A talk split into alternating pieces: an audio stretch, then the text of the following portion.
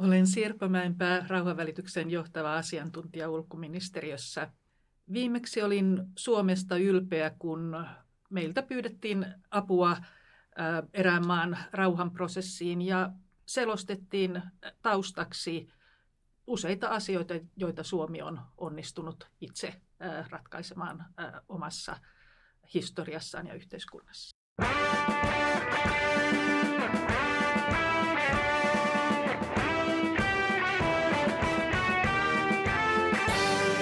Suomi mainittu. Tämä on ulkoministeriön Suomi mainittu podcast-sarja. Minä olen Ville Blofield ja tällä kertaa täällä on kolme asiantuntijaa keskustelemassa kanssamme rauhan välityksestä. Tervetuloa ulkoministeriöstä rauhanvälityskoordinaattori Laura Lindgren. Kiitos. Rauhanvälityksen johtava asiantuntija Sirpa Mäinpää. Kiitos. Sekä johtava asiantuntija Antti Turunen. Kiitos. Jos me aloitetaan siitä, teillä on kaikilla, te olette kaikki ollut useissa kansainvälisissä tehtävissä uranne aikana. Jos te kerrotte lyhyesti niin kuin omasta polustanne, miten olette päätyneet lopulta rauhanvälitystyöhön ulkoministeriössä. Jos vaikka Antti aloittaa. Mä olen pitkään palvellut tuolla Etyjärjestössä Viinissä ja, ja siinä yhteydessä tietysti tulee kaikenlaisia neuvottelutilanteita ja, ja, ja niihin liittyviä ratkaisuja. Sitten olin Suomen suurlähettiläänä, kun Suomella oli etyi puheenjohtajuus vuonna 2008 ja siinä yhteydessä muun muassa Georgian kriisi oli, oli kovasti esillä ja, ja, ja siitä kumpus tämä, tämä, tämä pyyntö minulle tulla mukaan Geneven keskusteluihin, jossa käsitellään Georgian kriisiä. Ja aloitin siellä 2010 ja nyt 2017 vuoden loppuun työskentelin yhteispuheenjohtajana EUn ja Etyjin edustajien kanssa Geneven keskusteluissa, jotka käsittelevät tätä Georgian kriisin jälkiselvittelyjä. Puhutaan Georgiasta kohta vähän tarkemmin, mutta Sirpa Mäenpää, kerrotko ensin omasta polustasi? Joo, suomalaisen suurlähettilän työhän on sitä, että tehdään paljon monenlaisia asioita ja yksi niistä on, että tuetaan rauhanprosesseja tavalla tai toisella siellä, missä ollaan. Itse olin Bangkokissa suurlähettiläänä 2009-13 vuosina. Ja silloin tuimme rauhanponnisteluja niin Etelä-Taimaassa, jossa on tällainen muslimikapinallisten konflikti muuten ö, valtion buddhalaisessa maassa. Ja sitten Myanmarissa, joka kuuluu myös meidän alueeseen, niin siellä oli poliittinen avautuminen juuri. Aung San Suu Kyi pääsi kotiarestista ja niin edelleen. Ja silloin ryhdyimme myös tukemaan sitten rauhanponnisteluja. Ja sitten olit Etiopiassa. Kyllä joo. Ja siellä on Afrikan unionin päämaja. Ja tosiaan seurasimme läheltä sitten Afrikan unionin työtä rauhoittamaan konflikteja siellä mantereella ja tietenkin sitten myös esimerkiksi Etelä-Sudanin rauhanneuvotteluja, jotka käytiin siellä Addis Abebassa. Entäs Laura, Laura Lindgren, miten olet päätynyt rauhanvälityskoordinaattoriksi? No, mun taipaleeni ulkoministeriössä on huomattavasti lyhyempi kuin Sirpan tai, tai Antin, mutta, mutta aiemmissa tehtävissä olen työskennellyt Euroopan unionissa ja YKssa. Ja, ja tuota, oikeastaan näissä aiemmissa tehtävissä on, on tehnyt paljon tämmöistä koordinaatiotyötä. Ja mä näen, että nyt tällä hetkellä tässä tulee tavallaan monta polkua yhdistyy, eli nämä erilaiset organisaatiot toisaalta, mutta sitten myös tämmöinen niin kuin, ö, kyky tehdä ö, eri tahojen kanssa yhteistyötä ja yrittää saada asioita koordinoitua. Niin rauhanvälitys varmaankin on juuri sellainen osa ulkopolitiikkaa, jossa Suomi ei toimi yksin, vaan juuri YK tai EU tai Etyjin tai tämän kaltaisten toimijoiden osana tai sitten kansainvälisten järjestöjen kanssa. Puhutaan siitäkin kohta lisää, mutta aloitetaan, aloitetaan niin kuin vähän katsomalla taaksepäin. Millaiset perinteet rauhanvälitystyöllä on Suomessa? Milloin ja, ja missä Suomi on aloittanut rauhanvälitystyön? No, siitä voidaan kyllä sitten keskustella ja pitäisi oikeastaan varmaan historia kirjoittaa, että kuka oikeastaan ensimmäisenä on aloittanut rauhanvälitystyön. voidaan aloittaa, että Suomi, Suomi ja Neuvostoliitto, kun on sopineet sodan päättymisestä, niin silloin kahteenkin kertaan talvisodan ja sitten jatkosodan päättymisestä. Niin Omaa rauhaa siinä niin, välitetty. Kyllä siinä välitetty jo rauhaa, tietysti on neuvotteluita ollut. Ja tietenkin sitten jo Tarton rauhan sopimus sitten vuonna 2020-luvulla, että kyllä näistä, näistä löytyy tietysti historia, mutta varmaankin Suomi on ollut mukana Pohjois-Irlannin rauhanvälitysoperaatiossa ja ja Kosovossa tietenkin. Ja, ja, ja Atsehissa, Ahtisaari. Mutta Sakari Tuomioja oli varmaan ensimmäinen YK äh, rauhanvälityksen edustaja Kyproksella. Ja Etyj tietenkin, emmehän me sitä yksin vetäneet, tai Etyk, emmehän sitä, me sitä konferenssia yksin vetäneet, mutta ähm, kuitenkin kyllä meidät siitäkin vielä tunnetaan. Rauhanvälitys on, on yksi Suomen ulkopoliittisista prioriteeteista mä, mun papereissani lukee tämän lauseen perässä, että miksi. Mä kysyn, että, että miksi rauhanvälitys toisella puolella maapalloa on, on Suomen tai EUn etujen mukaista? Se varmaan sopii Suomen profiiliin, että Suomi, Suomi ei ole suurvalta ja Suomi on aina perinteisesti niin kuin, kannattanut tämmöistä konsensuspolitiikkaa. Ja, ja esimerkiksi Etykin huippukokouksen saaminen vuonna 1975 Suomeen osoitti sitä, että on kyvykkyyttä ja halua yhteistyöhön niin kuin erilaisten valtioiden ja eri, jopa ideologioita tai eri, eri maailmankatsomusta edustavien tahojen välillä. Ja ehkä siitä on kummunut sitten näitä meitä, meillä, meillä, meidän tunnettuja rauhanvälittäjiä, niin kuin, niin kuin Martti Ahtisaaria ja muita, jotka sitten ehkä luonut tätä, tätä kuvaa ja, ja imagoa ja, ja, ja, ja roolia. että Suomella on tietty, tietty on, Suomelta odotetaan ehkä tiettyjä palveluksia. Ja sitten äh, rauha on tietenkin meidänkin etu silloin, jos se saavutetaan. Että vaikkapa nyt Syyria ja Libya, niiden konfliktit aiheuttaa paljon epävakautta myös meille. Maailma on entistä verk- verkottuneempi. Onko, onko tämä mekanismi niin kuin vahvempi nykyään kuin ennen, että, että konfliktit toisella puolella maailmaa vaikuttaa vielä suoremmin Suomen kaltaiseen maahan? Kyllä varmasti. Tota, tietysti maailma on niin kuin kutistunut siinä mielessä, että sosiaalinen media, kaupalliset yhteydet, kaikki se, minkä Suomi on riippuvainen niin kuin kaupallisesta ja kaupankäynnistä koko maailman kanssa, nämä, nämä luo sitä pohjaa tietenkin, että se vaikuttaa myös välillisesti Suomeen. Sitten on tietysti ongelmia niin kuin muuttoliike, ja, ja terrorismi ja kaikki jotka, ja sen seurannasvaikutukset, jotka aiheuttavat sen, että meidän täytyy olla kiinnostuneita hyvinkin kaukana olevista asioista. Kyllähän tämä Suomen rauhanvälitysprofiili on tietysti niin kuin luontainen jatkumo sille, että, että me ollaan oltu aktiivisia esimerkiksi rauhan turvaamisessa ja, ja tota, myös ö, kehitysyhteistyössä ollaan, ollaan ajettu sellaisia asioita, jotka niin kuin luontevasti nyt sitten linkittyy tähän rauhanvälitysteemaan niin kuin tuossa sanottiin aikaisemmin, niin Suomi tietysti tekee rauhanvälitystyötä näiden suurten tota, EUn, YK, Etyjin sisällä. Mutta sitten on myös tämmöistä ihan niin kuin valtioista erillisiä kansainvälisiä järjestöjä, kansalaisjärjestöjä, joiden kanssa Suomen valtio sitten toimii näissä hankkeissa. Laura, kuvaisitko vähän ylipäätään tätä rauhanvälityksen kenttää maailmalla? Minkälaisissa kaikenlaisissa kombinaatioissa Suomi siellä toimii? No niin kuin mainitsit, niin me, me tietysti tehdään sitä rahanvälitystä äh, osana, osana YKta EU-jäsenmaana ja, ja sitten myös Etyjissä. Ja, ja näissä kaikissa organisaatioissa me ollaan otettu aika aktiivinen rooli tässä rauhanvälityksessä. Me vedetään niissä kaikissa tämmöisiä rauhanvälityksen ystäväryhmiä, joiden no, vähän organisaatiosta riippuen, niillä on vähän erityyppiset tehtävät ja, ja erilaiset jäsenkriteerit, mutta että niiden kautta me yritetään parantaa näiden järjestöjen rahanvälitystoimintaa ja, ja, ja sitä tukea erilaisille rahanvälitystoimille.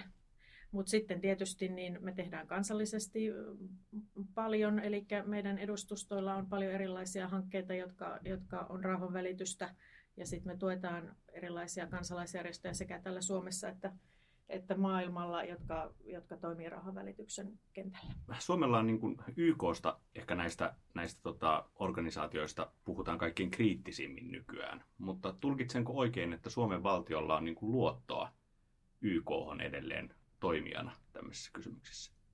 Kyllä, se on tärkeä järjestö siinä mielessä, että se pitää olla yllä näitä kansainvälisesti hyväksyttyjä normeja ja, ja, ja ne, jotka pitäisi olla valtioiden niin kuin yhteistyön ja, ja käyttäytymisen niin kuin malleja. Ja Suomi haluaa ajaa, koska tämmöinen niin kuin kansainväliseen järjestykseen eh, ja, ja periaatteisiin perustuva maailma, maailma on turvallisempi ja edistää rauhaa ja, ja Suomen, Suomen intressejä maailmassa.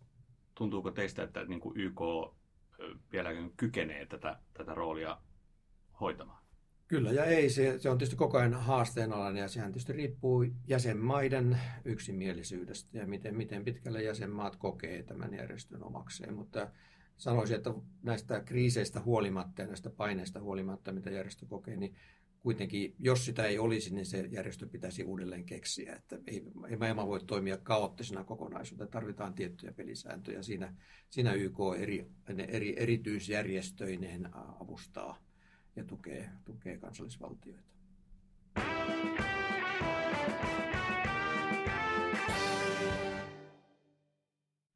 No Sirpa Mäenpää, niin kuin puhuttiin tuossa, niin toimit Suomen suurlähettiläänä Addis Abebassa sitä kautta tunnet hyvin että Afrikan unionin rauhanvälitystyötä. Mikä rauhanvälityksen näkökulmasta on, on nyt se niin kuin tärkein kohta Afrikassa tai se toivon paikka, jossa, jossa Afrikan unioni tällä hetkellä toimii kaikkein menestyksekkäimmin? Ehkä kaikkein menestyksekkäin Afrikan unioni on tällaisessa konfliktien alkaessa kärjistyä. Se onnistuu ehkäiseen sitä kärjistymistä. Siellä on ennaltaehkäisevää niin, ennaltaehkäisevää. mutta tavallaan, että alkaa jo jonkinlaista väkivaltaa olla, mutta ei nyt vielä sotaa. Että heillä on peruskirjaan ihan kirjattu tällainen periaate, toisten sisäisiin olosuhteisiin puuttumisen periaate, eikä enää puuttumattomuuden periaate, silloin jos sattuu jotain vakavaa.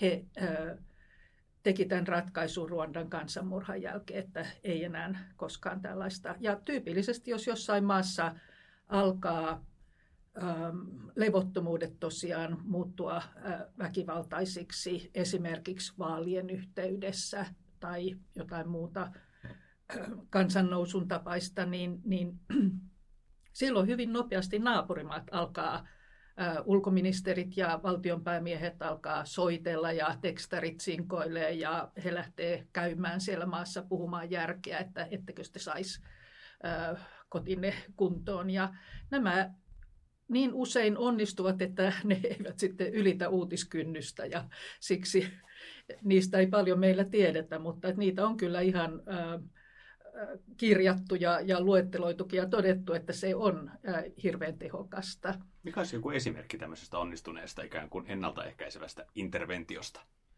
No sanotaan viime vuosina on, on ollut useita esimerkiksi Länsi-Afrikassa, Burkina Fasossa, valtion päämies halusi jatkaa ja, ja niin kuin taas uudelle kaudelle ja nuoriso oli sitä mieltä, että on jo aika olla muuttamatta enää perustuslakia ja, ja sen sijaan vaihdetaan niin kuin uusi, valitaan uusi valtion päämies. Samoin vähän samanlainen tilanne Gambiassa – niin nämä on esimerkkejä siitä. Mutta usein niissä on sitten myös tapahtunut niin, että mainitsit, että maailma on hyvin verkostoitunut, niin ei siinä Afrikan unioni toimi yksin, että siinä on esimerkiksi Länsi-Afrikan alueellinen järjestö, ECOWAS, YK on alueellinen toimisto, mutta myös Euroopan unioni sitten omalta osaltaan sitten soittelee ja pitää yhteyksiä. Ja että kyllä siinä on aika verkostoitunut yhteistyö tällaisissa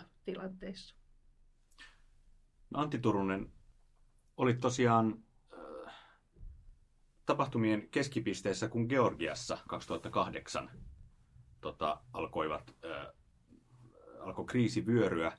Ja sitten tosiaan 2010-2017 olit YK on, äh, rauhanvälitystehtävissä – YK on pääsihteerin erityisedustajana ja tämän Geneven kansainvälisten keskusteluiden ö, yhteispuheenjohtajana tätä, tätä vyyhtiä selvittämässä. Jos mennään sinne alkuun 2008, niin miltä se niin kuin diplomaatin silmin näytti se tilanne? No, siinä oli pitkään, monia kuukausia ennen sitä, sitä varsinaista sotaa, niin merkkejä siitä, että tilanne menee huonompaan ja huonompaan suuntaan. Oli erilaisia välikohtauksia ja epäonnistuneita yrityksiä välittää. Muun muassa Suomi silloin yritti Etyin puheenjohtajana erilaisia aloitteita ja eristä dialogia, ja, ja, mutta kuitenkin se tavallaan tapahtumien logiikka alkoi viedä kohti sitä e, lisääntyvää vastakkainasettelua, aseellisia välikohtauksia, e, tämmöisiä murhia, räjäytyksiä ja kaikkea tämmöistä. Ja siitä, siitä oltiin huolissaan. Olin siellä kuukautta ennen sotaa Georgiassa. Silloin Etyin suurlähettiläät kävivät alueella ja siellä myöskin nämä paikalliset rauhan, rauhan turvaajat, käytiin siellä Etelä-Ossetian alueella, niin totesivat, että he eivät enää voi hallita sitä tilannetta. Että siellä on semmoisia aseellisia ryhmiä ja muita, jotka to, toimii niin kuin oma-aloitteisesti. Ja, ja siinä tilanteessa jo nämä rauhan turvaoperaatioon osallistuneet osseetit ja, ja georgialaiset oli asettuneet jo toisiaan vastaan ja, ja tilanne näytti erittäin niin kuin vaikealta. Että se, ei, tavallaan se ei ollut yllätys, mutta että se, se tapahtui juuri niinä päivinä. Mm. Ja tietysti se tapahtui pahimpaan loma-aikaan, tietenkin yleensä Pekingin olympialaisten aikaa ja kaikki maailman huomio oli jossakin muualla. Mä, minä olin itse lomalla siinä vaiheessa ja tota, moni muukin niin kuin johtohenkilöistä, mutta Etyi aloitti heti välittömästi tämmöisten niin kuin hätäkokousten sarjan ja, ja saattoi lähettää sinne sitten aika nopeasti lisää tarkkailijoita alueelle. Mikä on teidän analyysi siitä, kun puhuttiin tästä ennaltaehkäisevästä kuin naapureiden puuttumisesta, niin minkä takia se ei Georgiassa onnistunut? Niin kuin sanot, että, että yrityksiä oli, mutta että mikä siitä tilanteesta teki sellaisen, että, että se ei siellä tuottanut tulosta? No se on, se on poliittinen tahto, että välittäjät esittää ehdotuksia ja ajatuksia ja yrittää saada osapuolet yhteen, mutta jos osapuolet eivät koe tarvitsevansa tällaista toimintaa ja välitystä, eivätkä ole valmiit ottamaan varteen niitä, niitä neuvoja ja ohjeita, niin silloin, silloin valitettavasti tilanne saattaa eskaloitua varoituksista huolimatta. Ja se, siinäkin Ety ja Suomihan ei ollut siinä yksin, vaan siinä oli suurvallat, siinä oli EU, Yhdysvallat ja tietenkin Venäjä myöskin siinä tilanteessa, tilanteessa keskeisesti mukana. Erila, erilaiset intressit alkoi vaikuttaa sitten siihen suuntaan, että valitettavasti välittäjien niin kuin neuvot eivät, niitä ei otettu varteen. No entä sitten nämä vuodet, vuodet tota, 2010-2017 näiden, kun keskusteluita sitten käytiin, minkä, minkälainen kokemus tämä rauhanvälitystyö oli? No kyllähän se välillä luvalla sanoen tuntui kivireen vetämiseltä, että siis tietenkin ne, se, se sota oli, oli sitten jo jähmettänyt asetelmia, että sitten kun, kun Venäjä oli tunnustanut Abhaasia ja, ja Etelä-Ossetian itsenäisiksi valtioiksi ja muutama muu valtio maailmassa, että se oli osittain tunnustettu ja tämä alueellinen koskemattomuus ja näiden alueiden status tuli sitten käytännössä vaikuttamaan joka kysymykseen ja, ja luottamuksen rakentaminen oli hirve, hirvittävän vaikeaa, vaikka virallisesti me ei, ei, ei voitu käsitelläkään tätä statuskysymystä. Mutta sitten pikkuhiljaa siellä alkoi käytävillä ilmentyä tämmöistä halua ratkaista jotain käytännön asioita, niin kuin esimerkiksi jonkin tuhohyönteisten niin kuin haitallisia vaikutuksia viljasatoon tai pähkinä, pähkinäsatoon ja situselmien satoon, joka oli yhteinen intressi sitten esimerkiksi Abhaasien ja Ossetien välillä, tai Abhaasien ja georgialaisten välillä, ja jotain vesikysymyksiä georgialaisten ja Ossetien välillä, jotka vaan täytyy ratkaista, vaikka oli huolimatta siitä, että oli näitä rajalinjoja, ja niitä alettiin vahvistaa ja muuta. Sitten löydettiin jotakin käytännön välineitä ja sitten perustettiin nämä tämmöiset välikohtausmekanismit, jossa paikalliset turvallisuusviranomaiset voi keskustella ja ennaltaehkäistä, yrittää ennaltaehkäistä tulevia, tulevia mahdollisia tämmöisiä konfrontaatioita, vastakkainasetteluja. Voitiin selvittää joissakin mielessä ainakin vaihtaa informaatiot joistain tapahtuneista välikohtauksista ja rauhoittaa tilannetta sillä tavalla. Onko Sirpa Mäenpää, Mäenpää tunnistatko tämmöisen mekanismin, että, että rauha alkaa löytyä silloin, kun, kun löytyy jotain konkreettisia arkisia asioita, joissa pitäisi pystyä yhteistyöhön, vaikka olisi poliittinen konflikti? Kyllä, tällaisia eri lailla luottamusta lisääviä toimia voi hakea monessakin konfliktissa sitten siinä joko rauhansopimuksen jälkeen tai sitten siihen pyrittäessä.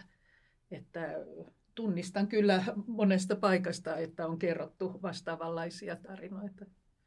Tosiaan tuossa todettiin aikaisemmin, että olit silloin Taimaassa suurlähettiläänä työskennellessä niin mukana muun muassa Myanmarin rauhanprosessissa. Minkälainen kokemus se oli diplomaatille? Joo, mehän äh, sielläkin tuimme sellaisia osapuolia, jotka teki tätä varsinaista välitystyötä. Eli esimerkiksi paikallisia välittäjiä tai sitten sovimme niin hallitusten kuin sitten näiden etnisten aseellisten liikkeiden kapinallisten kanssa, että voimme tukea näiden kapinallisten neuvotteluvalmiuksien kehittämistä. Että he olivat kuitenkin käyneet viidakossa sissisotaa parikymmentä vuotta ja, ja miten he sitten, heillä olisi valmiuksia tulla neuvottelupöytään ja asettaa poliittisia ohjelmia ja tehdä kompromisseja ja tällaista, niin nämä oli esimerkkejä, mitä me sitten tuettiin asiantuntija-avulla, rahallisesti just tämän tyyppisiä ohjelmia, että näitä kapinallisia ja sitten näitä paikallisia välittäjiä. Mikä teidän kokemuksenne on? Miten ulkopuoliseen rauhanvälittäjään tämmöisissä konflikteissa lähtökohtaisesti suhtaudutaan? Onko se niin, että, että konfliktin osapuolet tavallaan, voisin kuvitella, että oli, oli konfliktissa nyt mikä osapuoli tahansa, niin toivoisi, että konflikti ratkeaisi, että sillä tavalla ehkä voisi kuvitella, että lähtökohtaisesti suhtauduttaisiin positiivisesti, mutta toisaalta voihan se olla niin, että nähdään, että ulkopuoliset tulee tänne päsmäröimään. Joo, siis maailmalla on lisääntynyt sellaiset rauhanprosessien muodot, jossa osapuolet puhuu suoraan keskenään. Kansallisia vuoropuheluita, jossa on laaja yhteiskunnallinen kokous. Esimerkiksi Jemenissä oli tämän muotoinen neuvotteluprosessi pitkään. Ja sitten juuri paikallisia välittäjiä. Sanotaan tämä Kolumbian rauhansopimuskin, josta on puhuttu, niin kyllä itse asiassa siinä osapuolet puhuivat suoraan keskenään, mutta siinä oli suuri joukko neuvonantajia molemmilla puolilla ja myös tällaisia erilaisia tukia sitten niin näille sissien neuvotteluvalmiuksille ja, heidän tuomiselleen sieltä viidakosta kuin sitten erilaisissa kysymyksissä vaikkapa, että miten oikeus asiat ratkaistaan sitten rauhansopimuksen jälkeen tai mikä on naisten osuus rauhanprosessissa. Lisäisin tuohon, että luottamuksen rakentaminen on niin tärkeää, kun tulee ulkopuolinen rauhanvälittäjä. Se on, se on aina kysymys siitä, että ei, ei välttämättä tunne sitä kulttuuria ja näiden ihmisten taustaa ja, ja toimintatapoja – ja historiaa. Sen, sen joutuu koko ajan oppimaan ja olemaan nöyrä sille, että ei todellakaan tiedä ihan kaikkia asioiden taustoja, kun menee jo tilanteeseen. On, on opeteltava kuuntelemaan.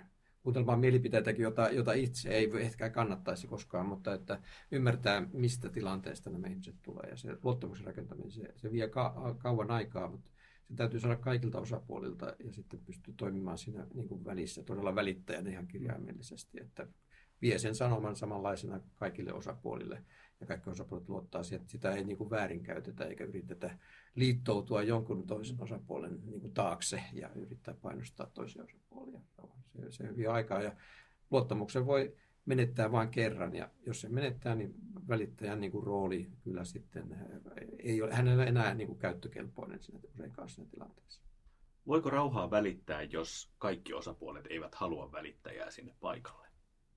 No, se, on, se on yritys ja erehdys, että siis se voi, voi voittaa vastahakoisen osapuolenkin, voi voittaa, jos pystyy esittämään semmoisia selviä intressejä, etuja, joka, jota he niin voisivat saavuttaa, jos he lähtevät tähän prosessiin mukaan. Ja useinhan niin on, että rauhanprosessissa on hyvinkin vastahakoisia osapuolia, mutta he, he vaan todennut, että sotatoimet ja väkivalta ei enää tuo ratkaisua. Ja on tullut sellainen pattitilanne ja usein siinä tilanteessahan se välitys sitten voi auttaa pääsemään kohti rauhanratkaisua. Mutta se on kysymys siitä, että se vaatii aikaa.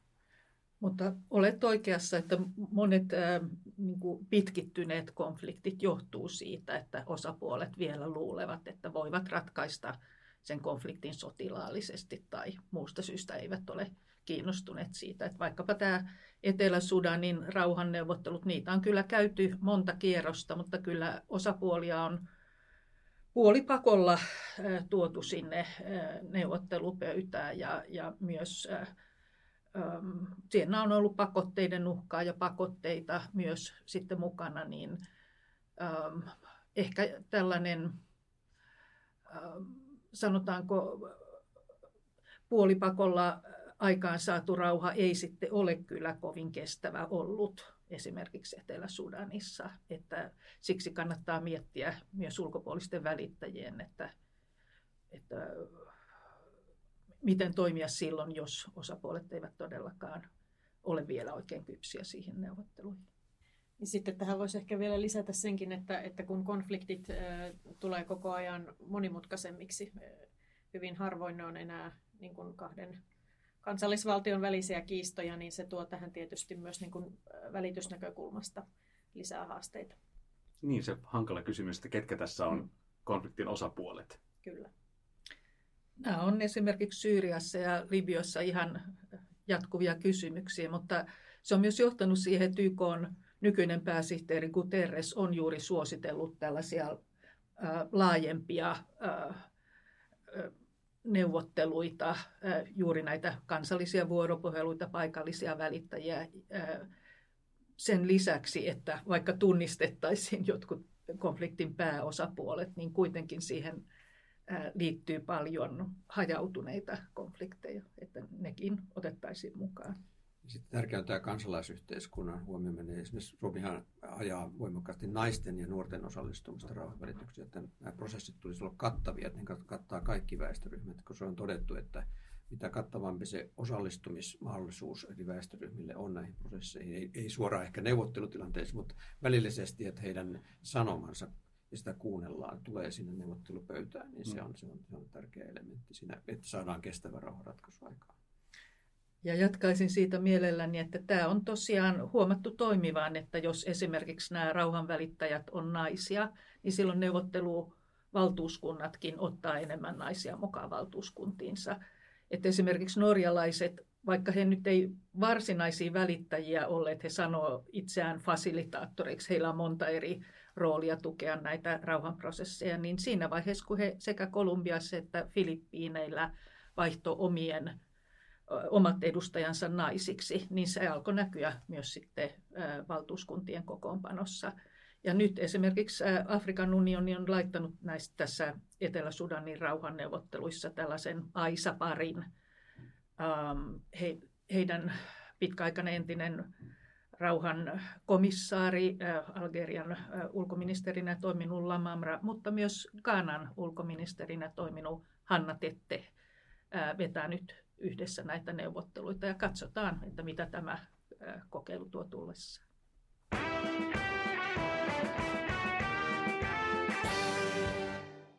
Missä kaikkialla Suomi on tällä hetkellä, tai on ehkä vaarallisen laaja kysymys, missä kaikkialla Suomi on tällä hetkellä aktiivinen, mutta mitkä on Suomen rauhanvälitystyön niin keskeisiä kohtia tällä hetkellä maailmalla, missä, missä konflikteissa me ollaan mukana? No, meidän suurimmat rauhanvälityshankkeet rahallisesti on Syyriassa ja Myanmarissa. Ö, mutta tuota, ne jakaantuu niin kuin useammalle hankkeelle siellä. Mutta että nämä on niin kuin maina ne paikat, missä me eniten ollaan. Ja miksi näissä? Se Myanmar varmaan lähti pienestä, mutta kasvoi sitten suuremmaksi. Ja Syyria on varmaan sekä siitä syystä, että se todella on meille ja, ja koko Euroopalle tärkeä, mutta sielläkin me löysimme ö, hyviä mahdollisuuksia toimia. Mutta ö, tämä viittaa myös siihen, että Suomi toimii monella tavalla, niin kuin tukemalla niitä paikallisia rauhanvälittäjiä. Esimerkiksi Syyriassa suuri osa meidän tuestaan joko Euroopan rauhaninstituutille tai sitten paikallisille toimijoille. On tilanteita, jossa me toimimme myös itse, mutta sanoisinko, että ne on vasta pienempiä askeleita olemme ottaneet siinä. Suomen valtio tietenkin tukee myös näitä mainitsemiasi maailmalla tunnettuja suomalaisia kansalaisjärjestöjä, siemaita ja, ja kirkon ulkomaanapua ja, ja lähetysseuraa Felmiä. Ja teemme myös paljon yhteistyötä sitten keräämään kokemuksia esimerkiksi näistä kansallisista vuoropuheluista ja jaamme niitä maailmalla. Antti Turunen puhui tuossa luottamuksesta siitä, että, että konfliktin osapuolten on, tai että välittäjän on saatava konfliktin osapuolten luottamus. Mm. Mutta mitä, mitä onnistunut rauhanvälitysprosessi vaatii niiltä konfliktin osapuolilta? Kyllä se vaatii myöskin niiltä sitten valmiutta semmoiseen kompromisseihin ja, ja, ja, ja kykyä neuvotella. Siis tämä on usein se, että osapuolilla ei ole kykyä muuta kuin sotimiseen tai näin niin kuin sanotaan käristetysti, mutta että heillä on varmasti niin kuin valmiuksia siihen, mitä tämmöinen neuvottelutilanne vaatii ja miten, miten viedä omia aloitteita ja tavoitteita läpi, mikä on se paras toimintamuoto. Ja, miten hyväksyä toisen tavoitteita. Ja miten hyväksyä toisen tavoitteita. Kyllä se on se toisen osapuolen kuuntelen ymmärtäminen, että se usein onkin, niin heillä on oma tiukasti määritelty niin kuin, tarina, oma tarinansa, jota he haluavat puolustaa. Mutta että jos päästään siihen vaiheeseen, että he ovat valmiita kuuntelemaan sen toisen osapuolen tarinaa, ja sitten ymmärtää, että siinä on tiettyjä elementtejä, joihin voi niin kuin, niin kuin samaistua ja, ja löytää niitä yhteisiä intressejä, että se on niin kuin tämän oman väestön niin kuin etujen turvaamiseksi ja hyvinvoinnin turvaamiseksi on parempi, että me nyt sovimme näistä asioista ja tietyllä tavalla jätetään se me, vähäksi aikaa se menneisyys syrjää ja yritetään ratkaista käytännön asioita, jotka vaikuttavat tavallisten ihmisten elämään. Entä milloin rauhanvälitys, tai mistä syystä rauhanvälitys epäonnistuu? Siis sehän sanotaan, että, että niin kuin rau, muutaman vuoden sisällä useimmat rauhan, rauhan, rauhan niin kuin neuvottelut epäonnistuu tai rauhansopimukset epäonnistuu. Siinä on varmaan se sitoutum, miten, miten sitoutuneita osapuolet itse asiassa olivat siinä tilanteessa, kun rauhansopimus tehtiin. Ajettiinko, painostettiinko ulkoa ulkoa päin siihen tietyistä syistä, että nyt, nyt halutaan nopeasti tehdä tämä sopimus. Menikö liian nopeasti? eikö kuunneltu kaikkia väestöpiirejä, kaikkia intressejä, tahoja, jotka on sitä kiinnostuneita. Ja sitten ehkä myöskin siitä, että, että välttämättä kun tulee uusi johto jollekin alueelle tai johonkin valtio, niin he eivät ymmärräkään tämän niin kuin rauhanprosessin merkitystä siitä lähtökohdasta ehkä kuin ne neuvottelijat siinä tilanteessa. Mutta tietenkin myös se, että moniin maihin vaikuttaa vaikuttavat monet muut valtiot alueella tai suurvallat. Ja tietenkin silloin, jos on paljon intressejä, niin on vaikeampi sitten rauhanneuvotteluissa päästä tulokseen. Ja usein sitten tätä vaikeutta heijastaa, jos esimerkiksi YK turvallisuusneuvosto ei pääse niistä tilanteista yksimielisyyteen.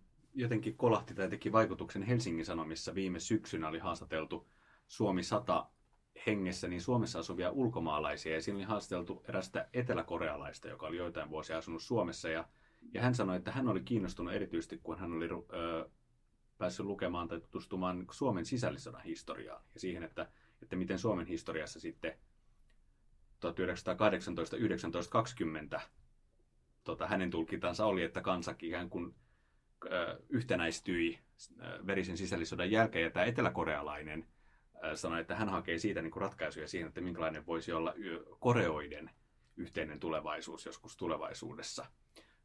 Kun Suomi toimii rauhanvälittäjänä tuolla maailmalla, niin, niin viitataanko Suomen omaan historiaan?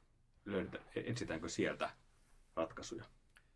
Kyllä mä oon kuullut tästä, tästä näistä, että me, me itse huomatakaan näitä meidän omia vahvuuksia, tätä niin kuin suomalaisen yhteiskunnan tämmöistä vahvuutta, perinnettä konsensukseen, keskusteluun, eri mielipiteiden huomioon ottamiseen ja kompromissien tekoon. Ja tätä historiaa kyllä olen kuullut tämän saman sisällissota tarinan ja, ja että miten me, me emme niin kuin osaa ehkä itse sitä huomaa, ollaan liian lähellä siinä, miten, mitä se kaikkea se vaati. Sehän ei ollut helppo prosessi ja, ja osittain se varmaan on vieläkin jollain tavalla eh, asia, joka, joka vaatii, vaatii jatkokäsittelyä. Mutta että tässä voi olla malleja myöskin muille maille. Ja siinä mielessä Suomi ei ole ainoastaan niin kuin paikka esimerkiksi välitystoimille ja, keskusteluille, vaan se on myöskin niin kuin tapaus mallina. Ja, ja tämä no, niin case, Suomen study. Mal, case study. Niin, mm. siis siellä, meillä on tämmöisiä vahvuuksia, jotka voisi vois auttaa erilaisissa prosesseissa. Ehkä niitä pitäisi vähän tuotteista ja kehittää edelleen. Täytyy myöntää, että on tullut sama ajatus mieleen, kun on lukenut äh, nyt näitä äh, sisällissodan aikaisia ja tosiaan vähän sen jälkeen tapahtumia. Että tämä kunnallisdemokratia vaikka, joka toi sitten osapuolet paikallisesti keskustelemaan keskenään ja äh, monenlaiset vallanvaihdot eduskunnassa ja vuosien mittaan ja, ja minkälaisia uudistuksia sitten, yhteiskunnallisia uudistuksia saatiin aikaiseksi, niin tosiaan siinä on paljon sellaisia, joista voisi kyllä vetää johtopäätöksiä muuallekin ja olen samaa mieltä, että olisi hyödyllistä tuotteista. Tähän asti on varmaan eniten käytetty Ahvenanmaan asemaa, että kun jossain maissa mietitään esimerkiksi separatististen pyrkimysten yhteydessä jonkinlaisia autonomiaratkaisuja, niin ahvenmaalaiset tarjoavat usein sitten mahdollisuuksia tutustua heidän asemansa ja käydä siellä keskusteluja. No puhutaan, tämä on tämmöinen ehkä vähän sanaleikki, mutta kuitenkin puhutaan, että Suomella on tavoite nousta rauhanvälityksen suurvallaksi. Mitä tällä tarkoitetaan? No, se on Tässä tietysti tällainen Ulkoministeriön sopiva... asiantuntijat naureskelevat teidän toisella puolella. No, kyllä sillä on tietysti vakava tarkoitus, että Suomi haluaa edistää rauhaa ja vakautta maailmassa. Ja sitten on, on se kysymys, että me aina ollaan tunnetusti vaatimattomia eikä halua niin kuin, näillä asioilla pröystäillä ja luoda itsestämme kuvaa suuremmaksi kuin me ollaan. Mutta kyllä meillä voi olla, niin kuin tässä tuli mainittu, on asioita, joista me voidaan olla ylpeitä. Hmm. Ja, ja, ja siinä mielessä meillä on varmaan tarjottavaa tällä kentällä se on, se on sitten eri asia, onko meillä ihan niitä kaikkia resursseja, voidaanko me vastata sitten näihin odotuksiin, mitä ehkä syntyy tämmöisestä sloganista. Tota, ja, ja sitä tässä nyt mietitään ja pohdiskellaan, miten, miten me voidaan omilla resursseilla, myöskin yhteistyössä muiden, muiden samanmielisten valtioiden, kuten Pohjoismaiden kanssa. Siitä ei tämä, kukaan ei näitä rauhan, rauhan ratkaisuja pysty yksin enää tässä maailmassa saamaan aikaan, vaan kyllä se vaatii tämmöistä koalition muodostusta. Ja myöskin siinä täytyy olla sitten aina ne alueelliset valtiot ja, ja suurvallat mukana näissä useissa kysymyksissä, YK on turvallisuusneuvosto ja kaikki nämä tahot, mutta Suomella voisi olla tässä tarjottavaa kyllä. No, Laura Lindgren, Sirpa Mäenpää ja Antti Turunen ulkoministeriöstä. Te työskentelette rauhan välityksen asiantuntijana työksenne näitä kysymyksiä pyörittelette, niin mä haluan kysyä teitä tähän loppuun, että – uskotteko te vielä maailman rauhaan? Uskotteko te sellaiseen utopiaan tai, tai tavoitteeseen, toiveeseen? Se on sellainen, se on vähän niin kuin lohi, että se on, sitä kannattaa aina pyytää, vaikka ei saiskaan. Ja mun se rauha on sellainen elementti, sehän niin kuin ei ole täydellistä sataprosenttista rauhaa maailmassa varmaan koskaan ollut sellaista tilannetta, että oltaisiin, että joka, joka, koko ajan on konflikteja, se on osa inhimillistä toimintaa, se on ihan, ihan, ihan omassa elämässäkin ihminen joutuu kohtaamaan konflikteja ja, ja konfliktit voi olla myöskin siis rakentavia, jotka voi, voi edistää sitä, että voidaan, voidaan edistää jotain asioita ja, ja parantaa ihmisten olosuhteita ja, ja maailmaa siinä mielessä. Mutta se on semmoinen jatkuva, jatkumo, jota, jota ei kannata niin kuin päättää, vaan, vaan jatkaa ponnisteluja. Ja sitten kun on tekemisissä niiden ihmisten kanssa, jotka äm, asuu näissä maissa, joissa näitä sotia käydään, niin ne, silloin tulee helposti sellainen tavoite, että kun nyt ainakin tämä, tämä, tämän maan konflikti saataisiin jotenkin ratkaistua, että Viimeksi vaikka pari viikkoa sitten olimme erityisedustaja Jutta Urpilaisen kanssa pakolaisleireillä jossa oli eteläsunanilaisia äh, Etiopian puolella. Ja kun keskustelimme siellä naisten kanssa, niin äh, heidän toive oli, että kunhan nyt edes siinä meidän sodassa lakattaisiin tappamasta naisia ja lapsia, että kyllä me jo sitten voisimme uskaltaa palata maahamme, koska kuitenkin haluaisimme itse elättää itsemme ja, ja lapsemme että ne voi joskus olla aika mataliakin tavoitteita, mutta silti vaikeita ää, aikaansaada. Ja siitä varmaan se maailman rauha sitten rakentuisi, mutta en, en oikeastaan itsekään helposti usko, että minun aikanani, elinaikanani se olisi kaikkialla maailmassa samaan aikaan rauha. Niin, mä ehkä ajattelen sillä lailla, että, että aika monilla, tai ainakin itselläni ja ehkä monilla ministeriön kollegoillakin, niin kyllä meillä varmaan semmoinen semmoinen ajatus on, että me halutaan niin kuin työskennellä paremman maailman hyväksi ja, ja tietysti niin kuin Suomen ja suomalaisten hyväksi, mutta että myös jotta Suomella ja suomalaisilla olisi hyvä olla, niin sen maailmankin pitäisi olla parempi. Että kyllä meissä varmaan semmoinen pieni, pieni idealisti elää ainakin, ainakin omasta puolestani, voin niin sanoa. Mutta tietysti niin kuin tässä kollegat totesivat, niin, niin tota, haasteet on, on suuret ja, ja tietysti tämä aikaperspektiivi on aika, aika pitkä. Kiitoksia. Kiitos. Kiitos. Kiitos.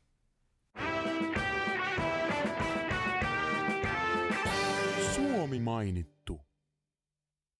Olen Laura Lindgren, rauhanvälityksen koordinaattori ulkoministeriöstä. Toivoisin, että Suomi tunnettaisiin maailmalla siitä, että annoimme kolmantena maailmassa ja ensimmäisenä Euroopassa naisille äänioikeuden 1906. Antti Turunen, johtava rauhanvälityksen asiantuntija ulkoministeriössä. Toivoisin, että Suomi tunnettaisiin maailmalla puhtaasta vedestään, että hanavettä voi juoda.